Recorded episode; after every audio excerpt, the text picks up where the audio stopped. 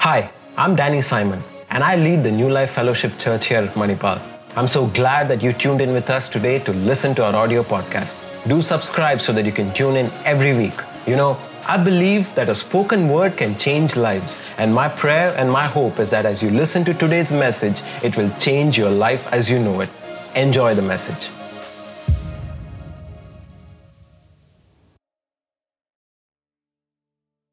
Good evening, church. It's so glad I'm so glad that you could join with us once again this evening to be able to gather together to listen to what God has to speak to us. And I'm so excited because, well, one is because we're wrapping up the series today of our series, what we've been doing all this while, Where's My Money? Today we're in week seven, and I've titled today's message as the multiplication principle. Now, again i'm just praying and hoping you know over this last couple of weeks you know that we've been listening to the series on money. We've spoken about tithing. We've spoken about you know why it's important to tithe and how much to tithe and the attitude you know with which we give and all of those things. And it's important for us to always look back and uh, you know praise god for the podcast series you know uh, that's still available. So at any time you want to go back and listen to any of these messages still up there. So uh, I'm just saying, you know, do go back, do listen to this because, like I said earlier, and right throughout this entire series, you know, these are some of the principles that um, I've shared, you know, with you all is something that has really changed my life. And I believe that, you know, even as you are willing to go through these principles, you're willing to apply these principles into your lives, I promise you that your life will change even before you know it. Now, like I said, today is week seven. We're doing the multiplication principle. Now, I don't know about you, okay, but let me tell you about this about myself. I used to really hate math when I was growing up. Okay, math was not my favorite subject, and uh, but you know, one of the things that I've learned over the years is that multiplication is definitely better than addition. Okay, and and having said that, let me say this also: our God is a God of multiplication. All right. So let me ask all of you this question even before we start today's message. Would it be all right with you if God would multiply your resources? All right. I mean, think about this. You know, we we often, you know, many times when we come to a place where, you know, we're looking for a job or we're looking for, you know, a new place or a new this, we always look at, you know, how much. Or every time we think about an investment, I'm sure, you know, some of you investors, we think about, man, if I put my money into this place, is it going to multiply? Is it going to be beneficial for me? Can I tell you this? God wants to multiply our resources all right? So here's let me just quickly get into the word all right? Um, two principles of multiplication that i want to share with you from a very familiar story that most of us are aware of all right? It's found in the book of luke um, chapter 9 we're going to read from verse 12 to verse 17 when the day began to wear away the twelve came and said to him, that is Jesus, send the multitude away, that they may go into the surrounding towns and country and lodge and get provisions, for we are in a deserted place here. But he, Jesus, said to them, You give them something to eat. And they said, We have no more than five loaves and two fish, unless we go and buy food for all these people. For there were about 5,000 men. Then he said to his disciples, Make them sit down in groups of 50. And they did so and made all of them sit down. Then he took the five loaves and the two fish, looking up to heaven, he blessed and broke them and gave them to the disciples to set before the multitude. So they all ate and were filled, and twelve baskets of the leftover fragments were taken up by them. Now, this is probably, you know, uh, one of the most famous stories. Okay, we popularly we hear it as feeding of the 5,000. All right, now what is interesting here? Okay, it says that there were 5,000 men. Now I get that. But let's also understand something about how head counts were taken, you know, back in that day. Every time they would take a head count of a crowd of people, they would always count the men and not the women or the children that came along with them. That's because the men were considered to be the head of the home. So every time they would count, you know, they would count, okay, there's one man and his family, there's another man and his family. They would count the number of men. It says here that there were 5,000. I'm assuming that there were a family of four. Let's say there was a husband, the man, the wife, and children who came along, that itself would just amount roughly to around 20,000 people. So, what I want us to understand about this miracle is that this is much a larger miracle than we can possibly imagine. Now, here's what I want us to imagine what's happening. Now think about, you know, the fact that there's this large conference that's happening here. All right. Jesus is the senior pastor and he's speaking away without a break. The disciples who are probably the, you know, the hosts of the entire thing, they're the coordinators of, you know, the entire conference. And like any coordinator or any host of a conference, what's running on their minds is the fact that the people, the audience have been sitting there without a break, no food, no water, and they've just been listening to Jesus speak and speak and speak. And they're probably, you know, handling the affairs backstage. They're getting worried because, man, what are we going to do with the people? Now, it says here that the day began to wear away. So I'm imagining that the disciples, you know, probably somewhere I don't know, maybe somewhere towards the afternoon or sometime like that, they would have approached Jesus and they would have told him, Jesus, listen, you need to understand, Jesus, there's no food to eat. Jesus looks at them, and what's interesting is he tells them, okay, well, if there's nothing to eat, why don't you give them something to eat? What do you think the disciples would have been thinking? Now, I'm thinking, you know, many times when we approach Jesus, you know, we come to Jesus with our prayer requests. We expect Jesus to answer our prayers. We expect a lot of those things. But what happens if Jesus looks right back at us and says, listen, why don't you do something about it?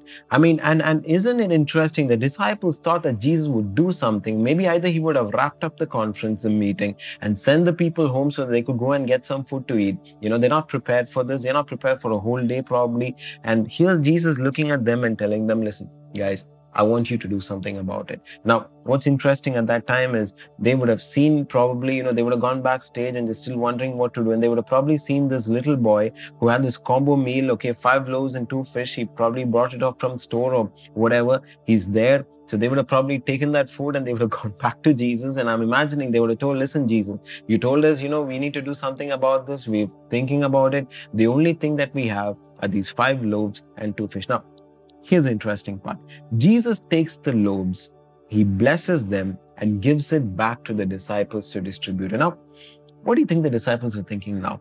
I mean, here's here's the disciples thinking that man, we're going to give you know the little that we have, we're going to take it and we're going to give it to Jesus. And I'm sure Jesus would probably you know multiply that and ask us you know, and he would they would have expected a miracle that Jesus would have done something with the miracle as they were handing over the five loaves and the two fish. But what did Jesus do? Jesus took the five loaves and two fish, he blesses it and he gives it and hands it back to them. And he tells them to distribute it. Now, can I tell you something, church?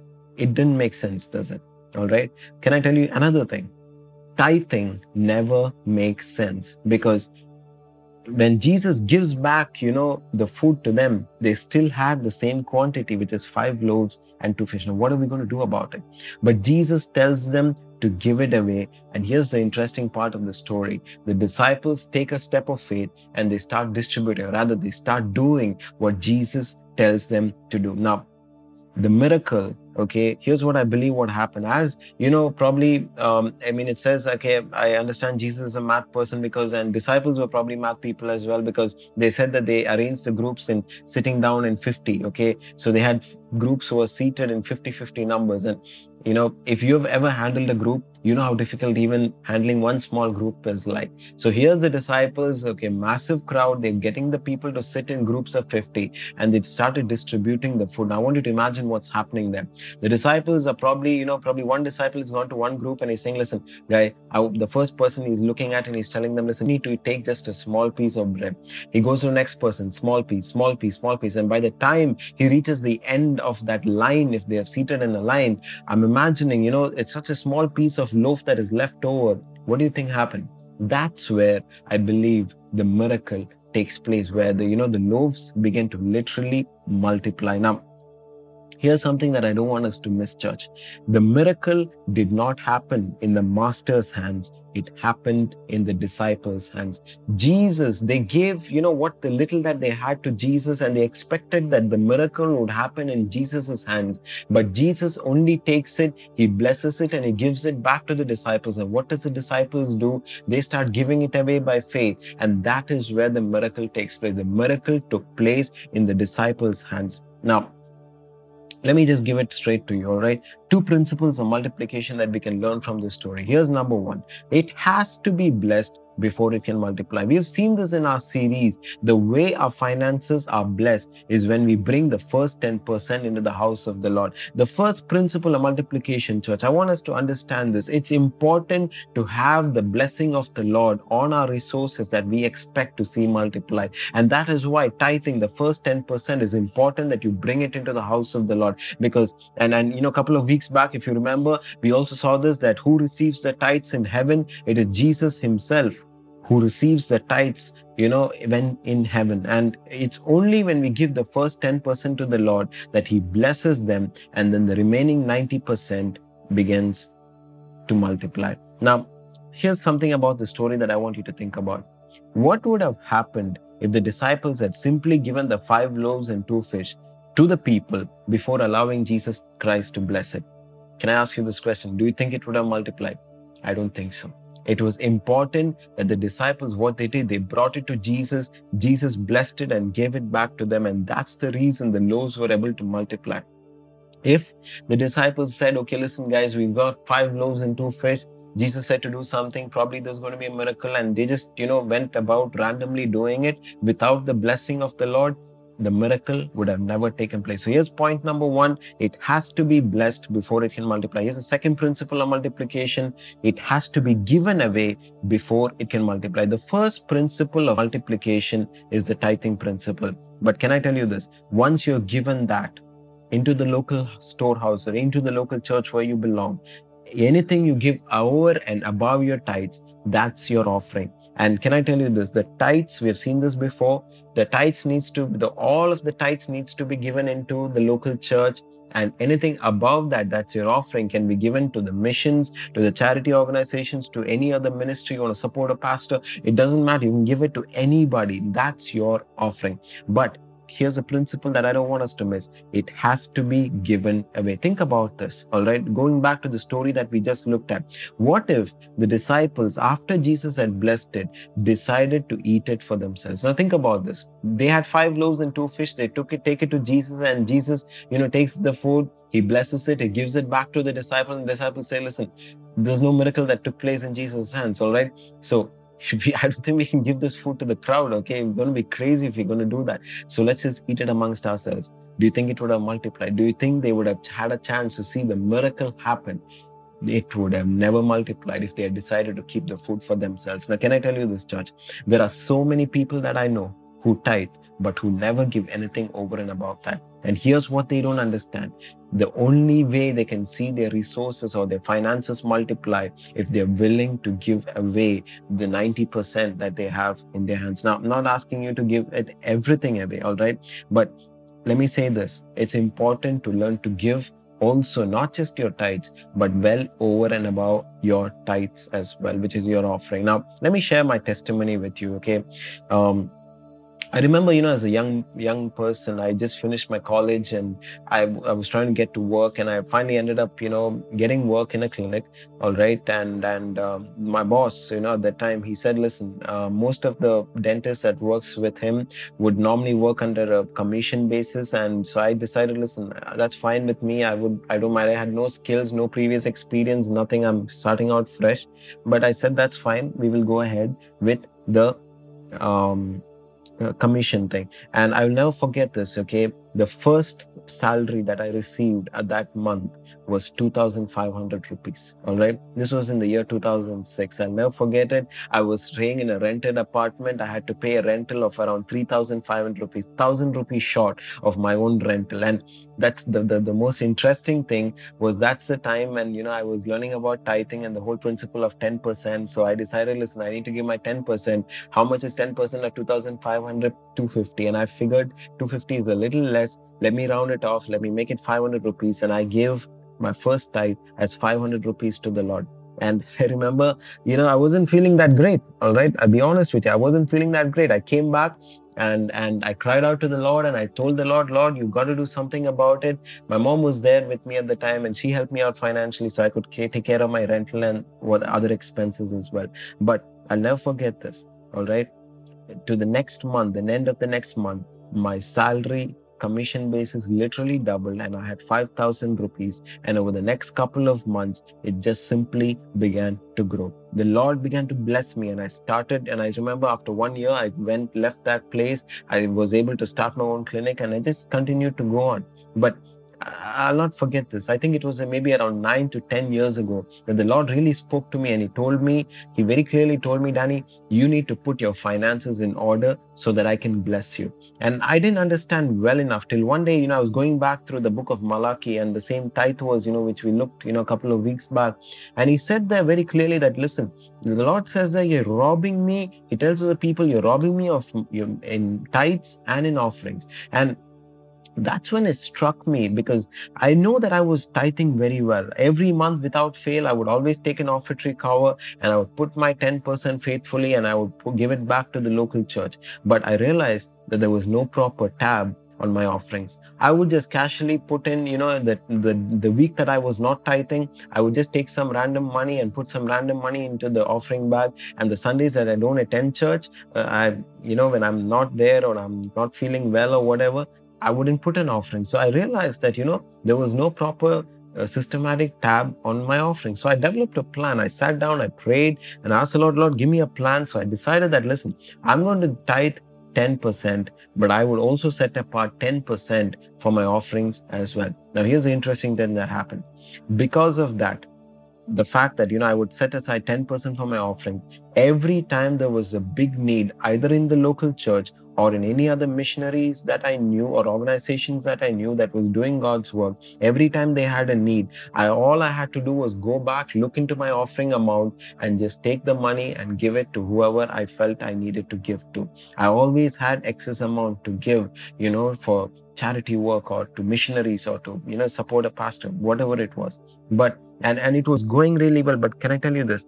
Somehow i still was not able to see a breakthrough in my finances. And i remember you know um, a couple of years back there was a there was a pastor who came to preach at our local church and he was talking about finances. And i'll never forget this you know because it really convicted me. The holy spirit really gripped my heart. It really convicted me about this. And he said this you know he said that most Christ followers, most believers, when it comes to their finances, they're either in Egypt in bondage or they're wandering in the wilderness. And there's only a handful that has moved into the promised land. Now, Here's the thing about the promised land we need to understand. The promised land is a place of overflow. That convicted me very deeply. I realized about myself, about my finances, that I know that I'm not in bondage, but I know that I'm still in the wilderness where I'm just living off kind of daily manna kind of thing. And I've still not moved into a place of overflow in my finances. And, you know, there was a desire that came in my me that I, you know, everything I'm doing is right. But, you know, why is it that I'm not still not able to move into a place of overflow?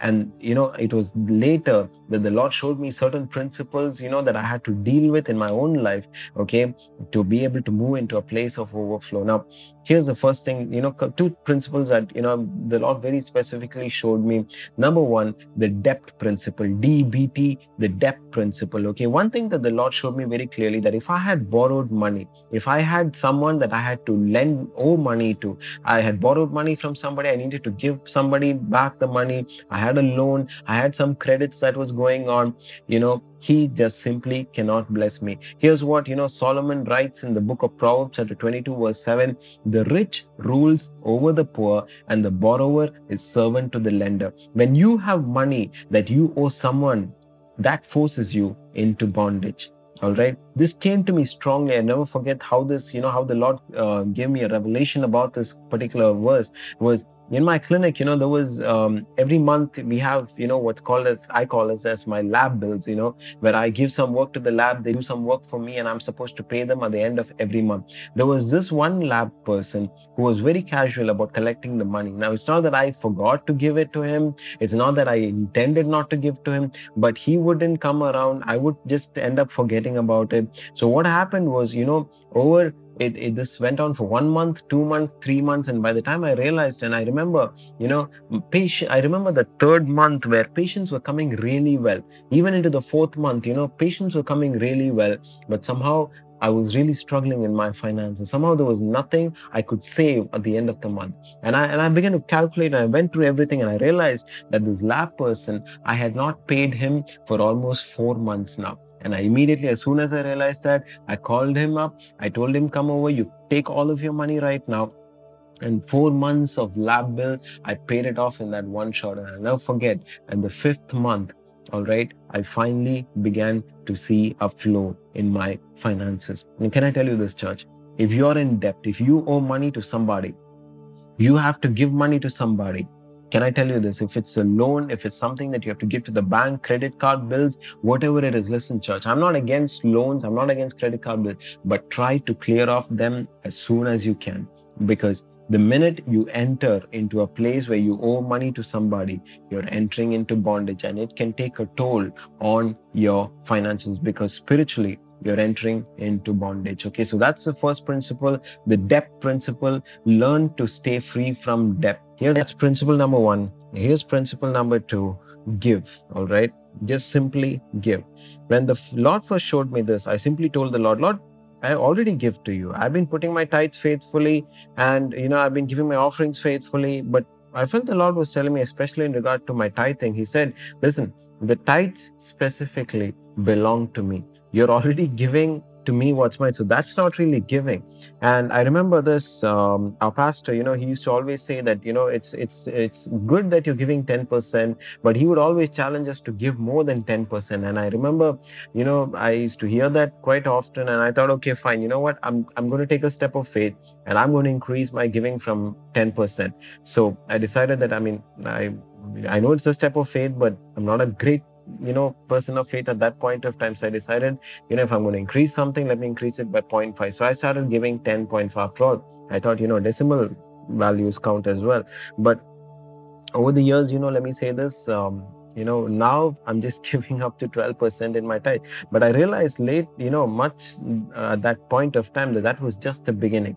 Uh, later on you know when i was in my clinic and i was just handling these things in my clinic and if you've heard you know my testimony about my clinic which i've mentioned so many times is that you know when i started my clinic it wasn't doing that great and i gave the ownership of my clinic to the lord. And i felt the lord was telling me that you know i needed to set apart a portion of my income that came from the clinic to set it aside. I felt the Lord was asking me to set aside that income, and He would, you know, tell me where to give and when to give, and all of those details. And and and I remember praying about how much to set aside, and I finally, you know, I felt the Lord was strongly laying in my heart to lay aside 15% from there.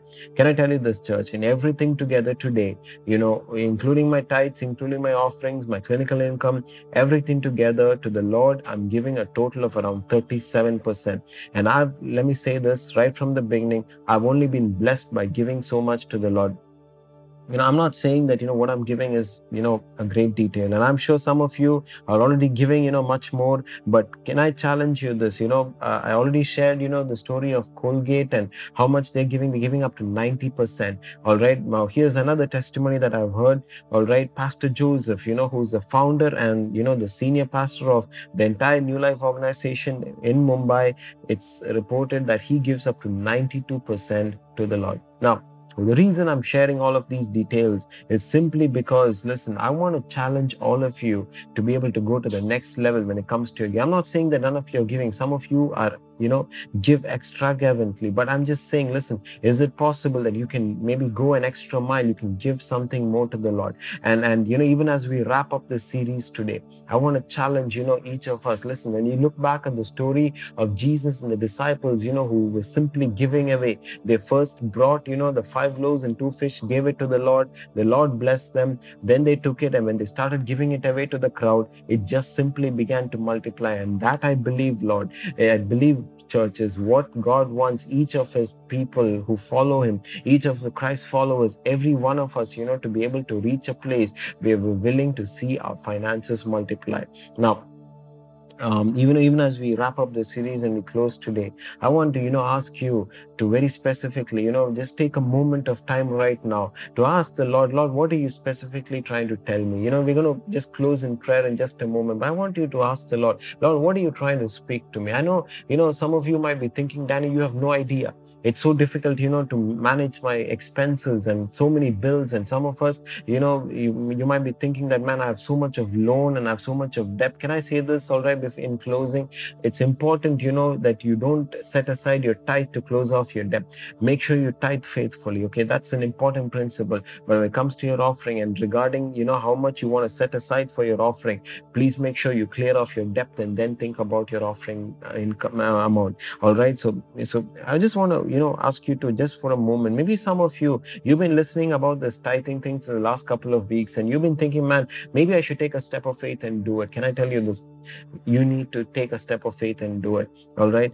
Uh, figure out which is the local church that you belong to, that you you believe God wants you to be a part of go to that local church and give 10% of your income faithfully. All right? And and and, and for some of you you know who've been tithing maybe you never thought about the offering and maybe you never given you know more than much above and above your tithes. Can i ask you and challenge you? Listen can you think about giving an offering to the lord? Listen it can be any amount. It can be you know uh, anything that you want to give. But listen, it's important that we have a proper tab on our tithes and our offerings and how much we're going to give to the Lord. I know it's a step of faith, but can I tell you this, church? It's a step that will be well rewarded. You know, even as we close our eyes and we look to the Lord in prayer right now, I want you to ask the Holy Spirit, Holy Spirit, give me the faith, Lord. Lord, to be able to do what you're calling me to do, Lord Father. It took a big step of faith for the disciples to be able to go out there, stand in front of crowds of people, and take those five loaves and two fish and start distributing with just the little that they had.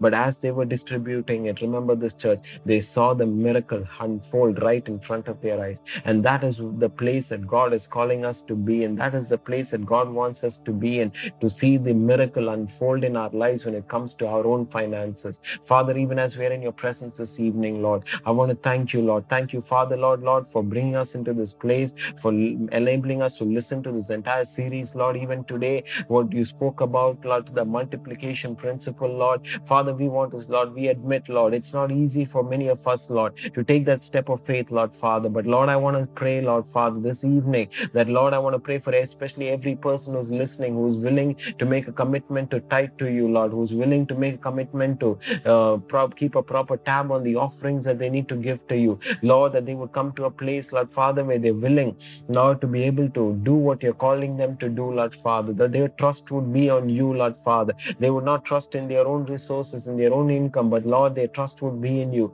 and they would give it away rather than hold on to it, Lord. And I pray, Father, this evening, especially for all those who are struggling in uh, debt, Lord Father, the loans and all of those things. Father, I pray that you would intervene in their situation and Lord, bring about, Lord Father, a freedom. Lord, give them opportunities, Lord Father, to clear off their loans completely. Every money that they owe, Lord, they will not be in bondage, Lord. Father, we break every bondage that is there right now in the name of Jesus. And I pray, Lord, that you would, Lord, enable them, Lord Father, to come to a place of freedom, Lord, to come to a place of overflow, Lord Father. Lord, I pray and I ask for every person, Lord Father, who's listening to this in regard to their finances. Let them come to that place of the promised land. Let them come to that place of the overflow, Lord. We thank you, Father. Lord, once again, I thank you for this time, Lord. In Jesus' name we pray. Amen. That really spoke to me, and I pray that it spoke to you as well. I want you to remember this. It doesn't matter what you're going through and where you're at, our Heavenly Father is always with you. I want to say this if you need prayer or you want to reach out to us, send us an email or DM us on Instagram. You know, let us know if we can serve you in any way. Just a reminder don't forget to subscribe so that you can tune in with us again. And I'm really hoping to see you next week.